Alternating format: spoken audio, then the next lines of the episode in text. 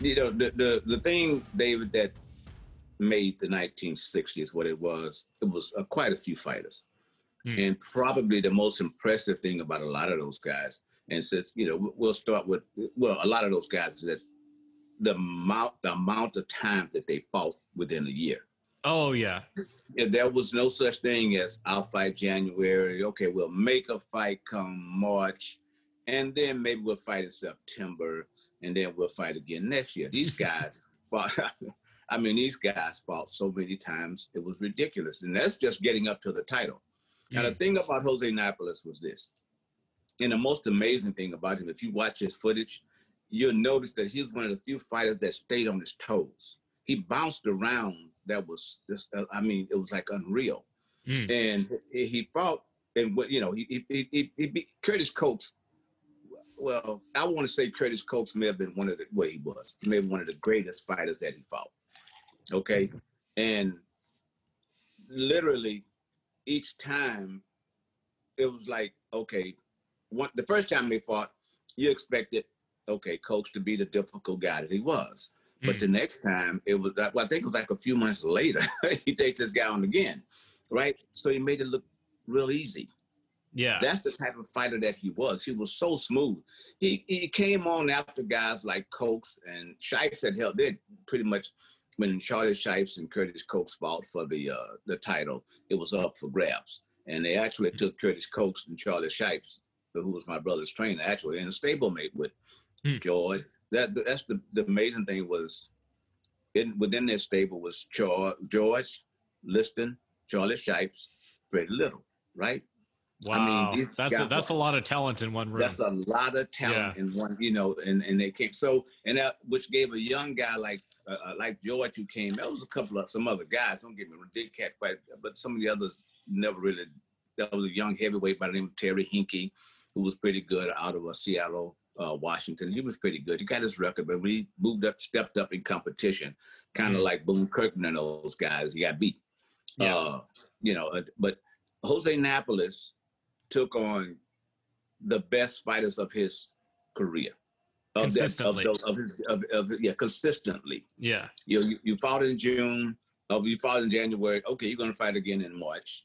You fight in March. You're going to fight in May or June. Then you're going to fight in October, and then you're going to get a fight before you end the year, which is November, December. And you could kind of tell too. Um, be, the the fighters of that era all looked so much more comfortable in the ring yes. than they do nowadays. Um, you like you know there are some fighters I'm sure they hard spar all the time, or maybe they just don't feel it, um, the pressure as much as other fighters, and then they get in there and every time they look relaxed. But there are a lot of fighters nowadays to where uh, you could tell they're they're they're really high strung. It takes them four to five rounds sometimes to really get into their groove, and I figure that's got to be because they're not fighting as often. Um, well, that and and that that may be and that's some truth to that, David. But more or less, these guys don't go in the gym until you call me and tell me I have a fight schedule. Hmm see, back then that didn't. I seen this a lot myself. It's more in the late early, early '70s, more than in the, in the, in the late '60s as well. These guys stayed in the gym. Yeah, it was, a, it was it was a trade and a skill to them. Well, they if they're not if they're not doing that now, that's just stupid. Well, they don't. I mean, you know, you hear guys say, "Well, you know, I'm, I'm going back in the gym." I, I heard Mike Tyson the other day said something that was kind of, you know, you haven't heard in a while. He just fought, what, three weeks ago. He says, I'm back in the gym next week. Oh, we, he was just back in the gym last week. Now, yeah. that's the, because why? That was the way Cus brought him up hmm. during his career. You don't wait to get ready for a fight. You are ready for a fight. And there were times when those guys fought as coming up as a contender you fought 12. I think one time, I know my brother fought 12 times. Ali fought one time, 10, 11 times. Joe Frazier fought 10. And I think Mike Tyson in one time fought 13 times in one year. That's I can't, like I can't think of another art or profession where you would just take um, months off at a time and not keep up with your skills. Even if you're a painter, yeah. you don't stop painting until you get a commission, you know? Yes. It doesn't make any, it doesn't make any sense. you have things ready.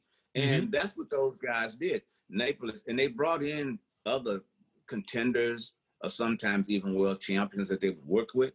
and maybe he was 47, but the other guy may have been 54. Like I, I, I, we're, we're going to talk about like guys like Carlos Monzon before they became world champion, but it was guys like him around, Nino Benvenuti, uh, and other guys that were around doing that weight that they, and they were all perhaps, even though promotions may not be the word, but we could say they were all handled by pretty much the same group of people, which mm-hmm. means that you had guys who were strong enough that they had a group of fighters here, like some of the uh, uh, Dundee, one of the Dundee brothers, right? He was that strong. He had that outreach. So maybe he was down to Chris, maybe he was down in Florida, but he had outreach to guys in Mexico. As a matter of fact, I think Chris Dundee had something to do. I'm almost sure of that, but not just him, but other fighters as well. Hmm. So that was an outreach that all these guys had around the world because why? You didn't really have the televisions today like you do, where you can get a fight broadcast from over in, uh, you know, it may have been, maybe it was, if it was, it was replayed three months ago and you got a chance to see it on television.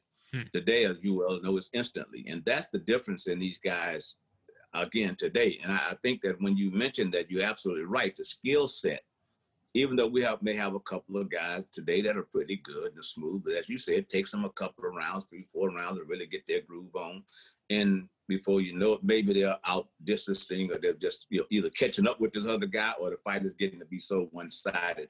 You can tell the difference. Napoles yeah. was he was not one of those kind of guys. I had a chance to hmm. see him in the forum with my brother one time, man. And this guy was like the most purest boxer, probably of that general in the welterweights for sure. Because mm. remember, this was kind of like the end of Sugar Ray Robinson was kind of like that made his last defenses somewhere in the city uh, in, in the in the sixties of that part. So he was like, and, and he was really, I would almost say, the most unknown of all the fighters. Hmm. Well, that's so that's surprising. Came, when I when I when I looked at him fight, uh, he's so exciting. Uh, I, I find it fascinating when like two great fighters have kind of the same principles that they use, but they do it in drastically mm-hmm. different ways. So the way that uh, Napoles changed head slots or uh, or foot position with every single punch really reminded me of Lomachenko, but yet the way they do it could not be any different. Like you said, you know, uh, Napoles was really uh, kind of Holyfield-ish in and out footwork, but mm-hmm. so many mm-hmm. more angles than Holyfield possessed. Um, it's it, usually fighters have like one or two you know tricks that they like to use then they, they have a number of ways to set it up maybe but it's just like okay i like to bounce in and bounce out an uppercut you know like holyfield or i like to, yeah, to, yeah. to i like mm-hmm. to jab and i like to sidestep and then come over with my right but napoles just had like all of those yeah. at the at the same mean, time and you know he, he was kind of like that first change of standard mexican fighters hmm. uh, uh, spanish fighters he didn't go here i come right? You know what I mean? Mm-hmm. That whole thing of going being overly aggressive. No, he was he, did, he was slick. He was slick. If he did do it, you didn't know it because it was the way he could, like you just gave kind of analogy with Holyfield. He could go in, move this way. You may have thought he was coming at you, but he wasn't going to be there when you got there. So he was able to hit you with something else, slide in, throw you, hit you with the hook, step back over, throw his right hand. Those mm-hmm. are the kind of things that made him perhaps. And I, the name itself that was another guy that was between Condon, uh, Condon came later on, but there was a guy, uh, Lemon, right? That was all lightweight, of course. But all of these guys kind of possessed the same uh, a style of fighting. I'm not going to be. I'm just not going to let you bang on me, bang on me. I'm going to make you create something in, while we're in this ring. If you can't figure this out, you're going to be in for a long night or a short night. And yeah. that's what Jose Napoles was. That's no, over, overwhelmed them with just too too many different angles, too many different kinds of attacks in too many different places at once. You and could Curtis see him get Cokes, frustrated. Yes. And Curtis Cokes was the well school fighter. I mean, you know, of course mm. he's in the Hall of Fame, of course, but he was a well-schooled fighter. Uh, and to see what he did to guys like him, it's just it was just amazing. So uh, when it, it gets to the point that sometime in boxing, the, the we that's we that's in it we may come up with these names and we see something, we know, okay, let me see who this guy is. But the average historian, because there's not footage on these guys like it is in NFL football, basketball, you know, in baseball, people can just click on this, oh, what? That was, you know, that was the 1966 World Series. Well, you can look at 1963, 65, pardon me, and you may not even see a, a, a any footage of Jose Napoles because mm-hmm I mean, why? It just wasn't. It wasn't there. The night that he won the titles, maybe or the first time, he just all of a sudden became this household boxing name, Boxing Illustrated, World Ring Magazine, and all that stuff. And that's when we got a chance to really look at him. Before the, he came in, he probably went out just before that whole big thing where television started to come in, Wide World of Sports, CBS Sports, you know, uh, and stuff like that. And that's really why we perhaps forget about and we don't talk about them. I hear all the commentators a lot. It's, oh, this guy's a lot like Sugar Ray Robinson. It's like they run out of names sometimes, you know, mm. uh, mm-hmm. Sugar Ray Leonard or something. Because why? They haven't done their homework. And really, that's true. That um, Lomachenko may be the closest guy to him in these days, where you say a guy that's slick, kind of slick, move and does things and make you pay for it without, you know, what I'm saying is hit without getting hit. Mm-hmm. So they don't. Uh, so, and a lot of these commentators don't. Even the boxers, they haven't done that. Maybe they watched heavyweights, maybe depending on which weight they were in. But most of them couldn't really tell you about these the, the uh, style of Jose Napoles. And plus, you got to work at being that. Oh yeah, uh, that's uh, that's so many different. It's like um, he's like a, a, musician that could play a bunch of different styles.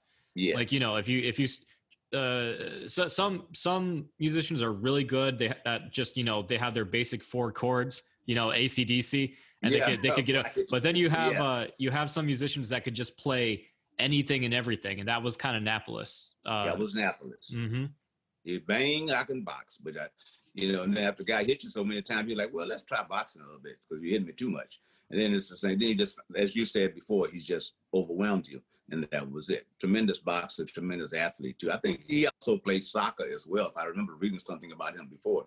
That explains the footwork, then. Yeah, yeah, that, yeah. As a, yeah, you know, so guys say hit me with the ball rather than with the fist, though. Uh, Jose, I'd rather have that. But tremendous boxer and well deserved, you know, his Hall of Fame inductions as well.